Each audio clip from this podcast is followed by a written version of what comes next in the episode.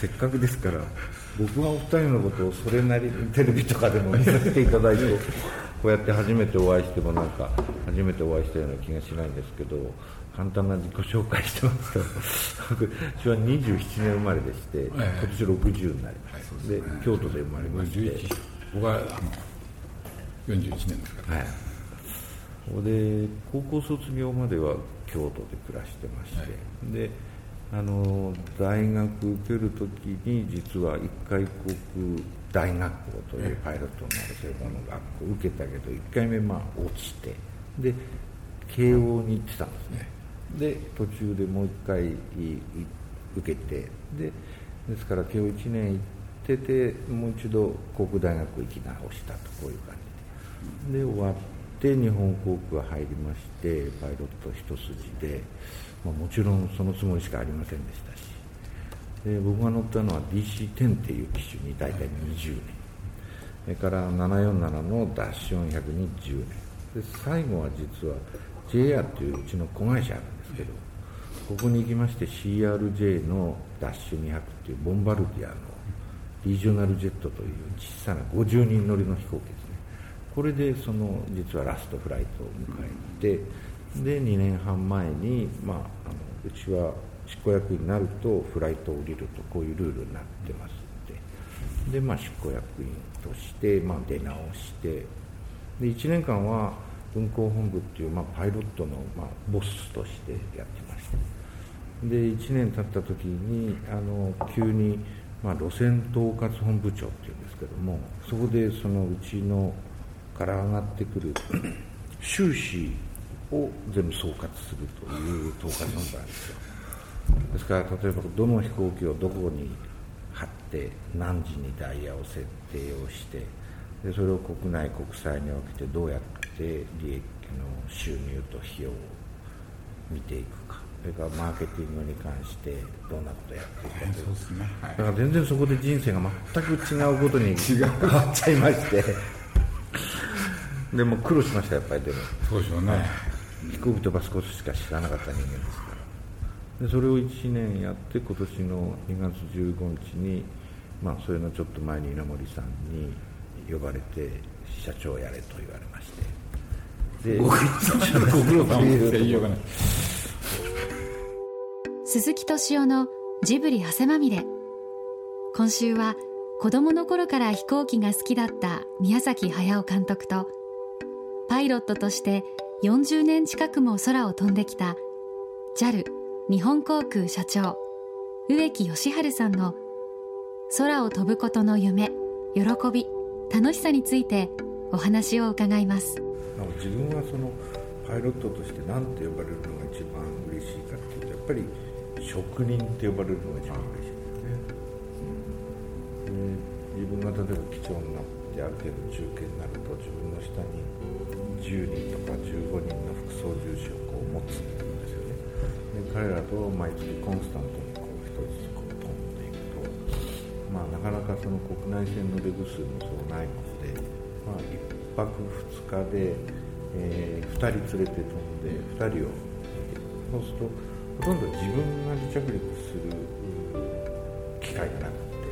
彼らにやらせてでいろんな教育したり僕は植木さんにずっとついて教わったけどもそういえば植木さんの着陸って見たことないんだと、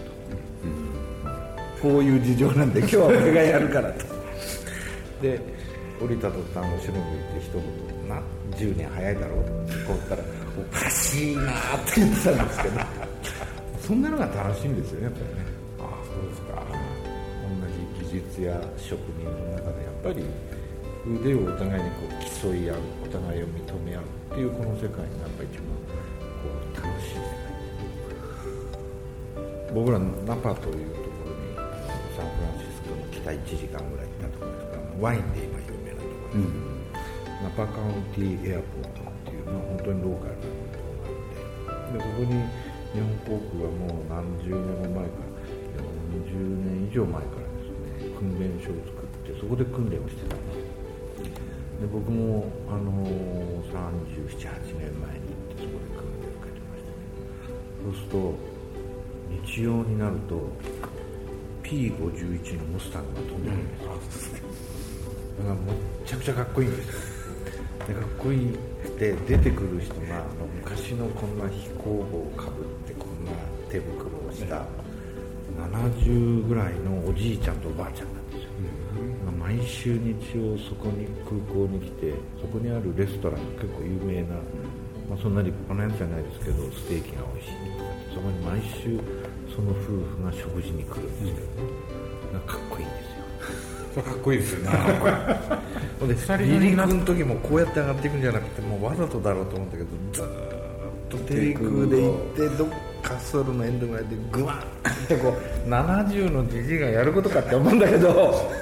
それはすんごいかっこいいですよね見てて。あんなことできるんだと思って。アメリカっていいなと思いましたね。もう一回こうやってあのお話できるっていうんで「紅の豚」を見直して。でちょうどあの「千と千尋の神隠し」でした、はい、あれもテレビでやってました、ね、テレビでやりました。はい。僕その「紅の豚」をもう一回見た時にねやっぱりこの監督って飛行機めちゃくちゃ好きなんだよ。例えばあの雲の中に入るシーンがあるじゃないですか。でその時にふとなんか妙に明るいと思って白くて明るいと思ったらこれ雲の中だったってこう言ってますよね。でも普通の方はあの感触はおそらくわからないんだ。だけど雲の中ってその暗雲である分ですだけどあの手の雲って逆に明るくこうわーってなるんですね確かにあの飛行機だと上下してから何にもメーターがついてないからもうめちゃめちゃなったでしょうね本当いや僕はほとんど読んだだけです空戦ものだけがものすごく読みましたからあれあの紅の豚の中で新しい飛行機を作りに行くじゃないですか、ね、それでいい加減な話で川に川で離陸するじゃないですかそれはいいけどフルスロットルで出ていってどうやって直角に曲がるんだろうって思ったらこうやって紐持ってるじゃないで紐でクッと回ってポンと離すできるのかとか全然わかんないいやでもおしゃれだなと。できるような気がすればいいん気がすればいい。んそうそうそうそこから新しいものはやっぱ生まれる。大体イランのあんなとこないんですよね。あんな川もない。川あれそこの入江みたいな、はい、それもうまあミラノに川ぐらいあるだろうってやっちゃやっちゃったんですけどイタリア人が何も文句つけないんです 面白いですねイタリア人って人たちが。そこは応用なんですね。植木社長のお父様は昭和を代表する映画俳優剣劇スターの片岡千恵蔵うち親父の映画が新しく仕上がると必ず死者に呼ばれて見に行ったりとかもしくは映画館に行ったりとかって家族で見に行ったりしてましたですから。行かなきゃいけなかったんですね。そうそれはもう家族彼は大ファン行事でしたですか僕大ファンだったんですよ。そうですか。はい。何が一番印象に残ってますか？僕はなんてなんて言ったってね子供の頃なんですけどね、まあ、小学校の時にあの大菩薩峠。あれは子供ながらに驚きましたね。それはすごいオタク系という いや実は僕あれのあれ3部作で、はい3部作ですよね。3部目僕出てるんですよ。でもやっぱり親父のことはつい最近になるまであまり親父のことでプラスになった覚えってなかったですよね。やっぱりそう若い頃はどこ行っても行った時にはもう皆さんがあいつは片岡千恵蔵の息子だってこう知ってる中にこう学校であれ会社であれ入っていってやっぱり当時その映画俳優の息子だみたいにこう見られたんで、大スターですもんね。いいところはピックアップされないんだけど悪いところはどんどんこう古代広告されていく。今おかげさまである程度以上の年齢の方とかってお会いするとその親父の話をきっかけでこうお話できるだけでも今すごい得してるなと思います。花の吉原百人斬りとかですね。ありましたね。あれそこら辺見てないな僕水谷義恵さんそうですよね。太郎番内シリーズですね。いやだってね要するにいわゆる東映のいろんなチャンバラの中で大菩薩峠とか花の吉原とかね違う映画だったんですよ。ちょっと違う系統ですよ。ね。だから子供がびっくりするんですよ、あれ、でもあの槍のやつは見てるんじゃないですか。あ千里富士ね千里富士あれ子供で出たうちの長男なんですよね。あそうなんですか。それでなんか兄貴はそれでブルーリボンの子役賞かなんかをいただいたんですけど。で長男が一番ずっと、まあ、映画には出てまして。で中学校入った頃まで出てたんですけど、とまあ当然のように悪ガキに育ってしまって勉強もしないでおふくろが怒ってもう二度と映画には出さないって言い出しまして。で全員禁止令が出て。あそういうことそうなんですよであの4なんでいらっしゃるんでしたっけ？僕がえーそうです。それでまあ大学出るまで親の務めだと。そこまでは勉学に励みなさいとそれ以降やりたいんであればいつでも私は応援するけども今はやっちゃダメだ。で親父は多分熟知したるものがあったんでしょうけどお風呂の方が家庭内権力は強かったですので それに従わざるを得ないといううちに誰もやらなくなりましたよ。そうですか。そもそもなんでパイロットになろうという？CISV っていう協会があるんですね、うんでそれはその昔のアメリカの心理学者の有名な女性の方がいてでフルシチョフとケネディの時代でどうしてこんなに仲違いするんだろうと彼らがそのもっと小さい時にね何日か一緒にもし暮らしていたらこんなことにはならなかったという発想のもとに世界中から子供を集めてそれで夏休み1ヶ月キャンプ張るんです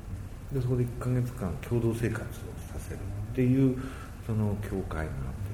ですね。でそれのあれで僕うん小学校5年の時はですね、10歳ぐらいの子がちょうどいいらしいですで今まさしくおっしゃった通りで英語なんかほとんどできなくて言ったんだけど困らなかったですから。そうですか。でいつの間にか「この子好きだよ」とか言った覚えあるんだけど俺なんて言ったんだろうって覚えてないんだけど全てちゃんと意思疎通1ヶ月間やっぱりして帰ってこれるのが一番いいのがその10歳前後らしいんですよ。でそういうのに小学校の5年生の時に僕はあのスウェーデンのちょうどストックホルムと逆にあるねエテボリーっていうのかな。じじあの地図によって書き方が違うんで向こうの読み方なんですけどそこ1ヶ月行ってでその後イギリスのリーズっていうところでその中間層でお手伝いする役目があるんですけどでそれ高校の時に1ヶ月やっぱお手伝いに行ったりした経験があってで1ヶ月お手伝いした後ヨーロッパ中をその友達過去の友達とその時の友達をたどってほぼ無線旅行をしたんですよ1ヶ月。あこれいい経験しましたね。その時にあるう確かノルウェーの家族のうちに泊めてもらってたら帰ってきたお父さんがサスのキャプテンだったんですよ。でかっこいいなと思った単純なところから実は始まって。で帰っておふくろに「俺パイロットになるから」って言ったらうちのおふくろもすごい行動的な母親なんで「あなたどうやってなるか知ってんの?」と「いや知らないけど」ったらどうも航空大学校というのがあると。で高校2年の時に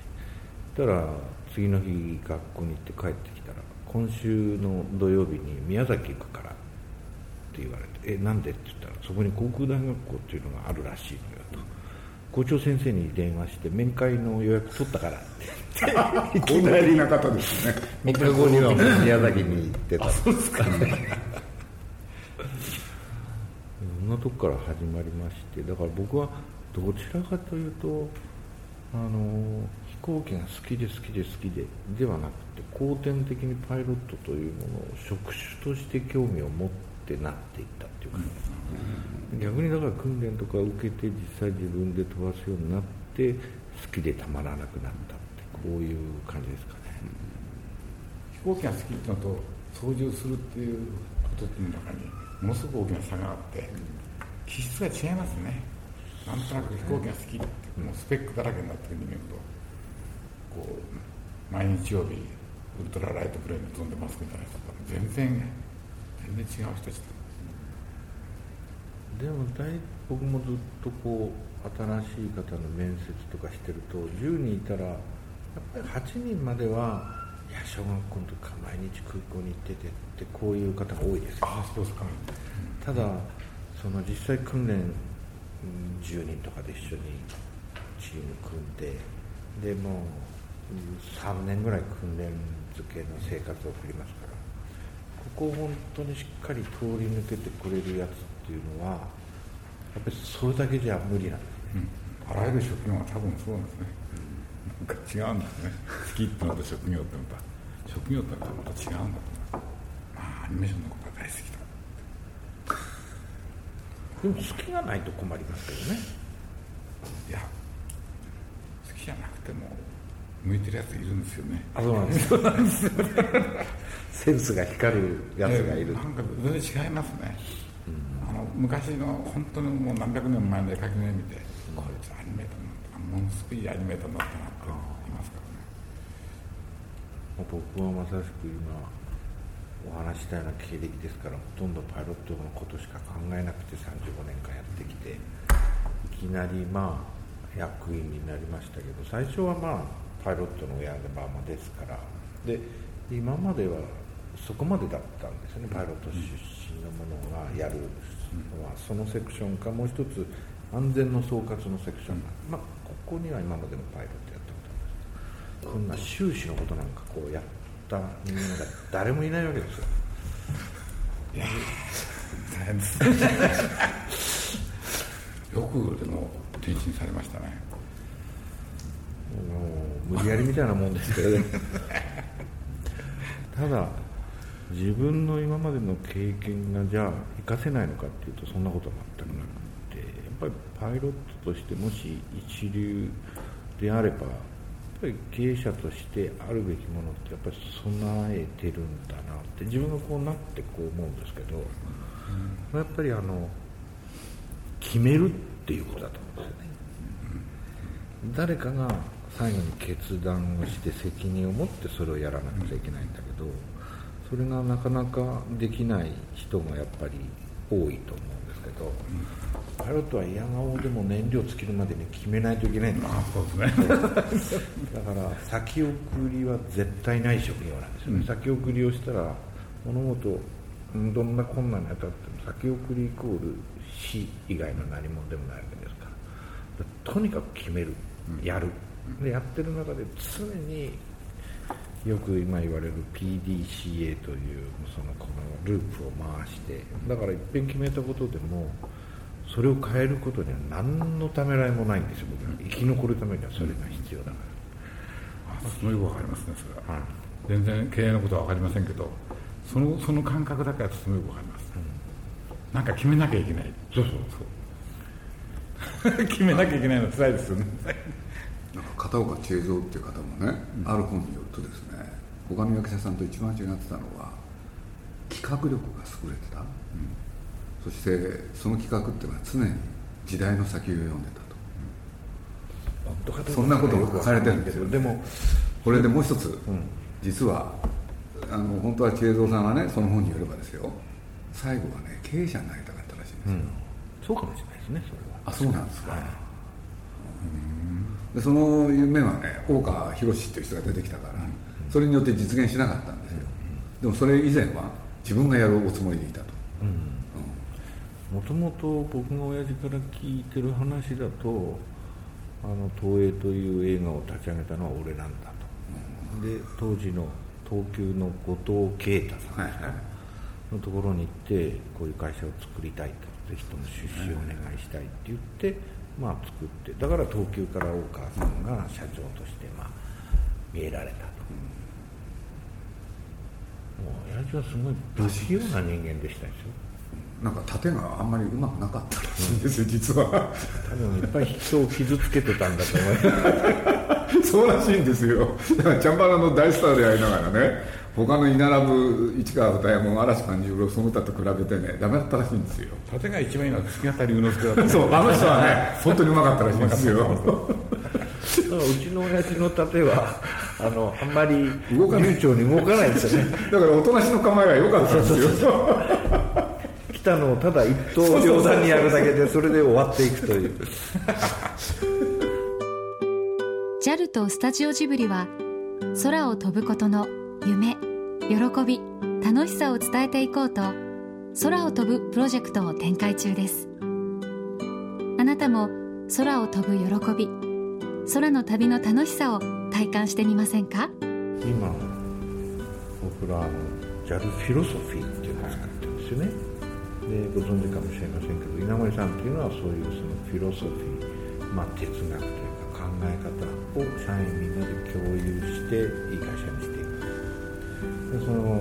京セラフィロソフィーという、まあ、あのお手本があってそれに見習いながら自分たちで、まあ、40項目こう作ったで面白いこと言われてるんですけど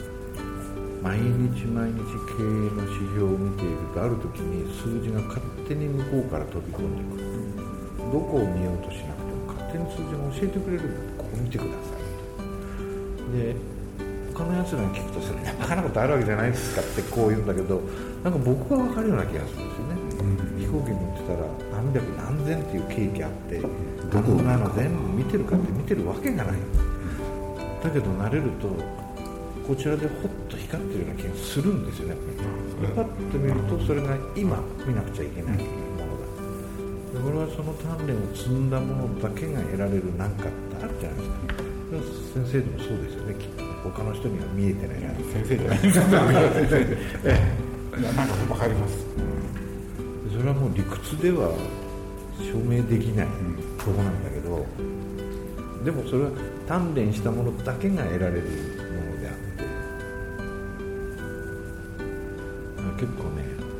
カルト的な話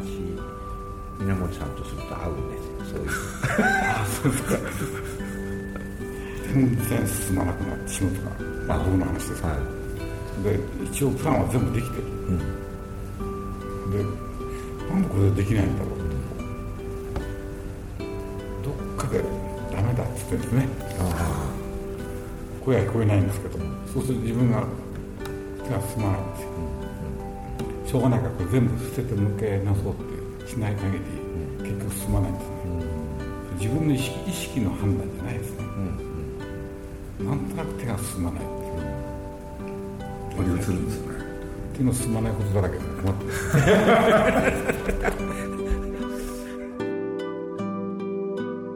て鈴木敏夫のジブリ汗まみれ。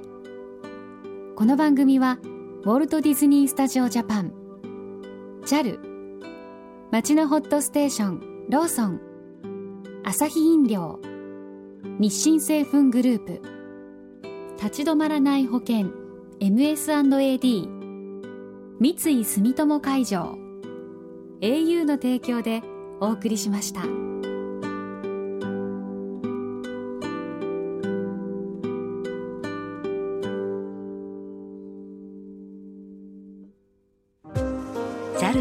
タジオジブリは空を飛ぶプロジェクトを実施中。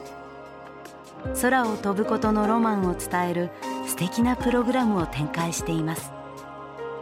空への尽きない夢を感じてください。詳しくは JAL 空を飛ぶで検索。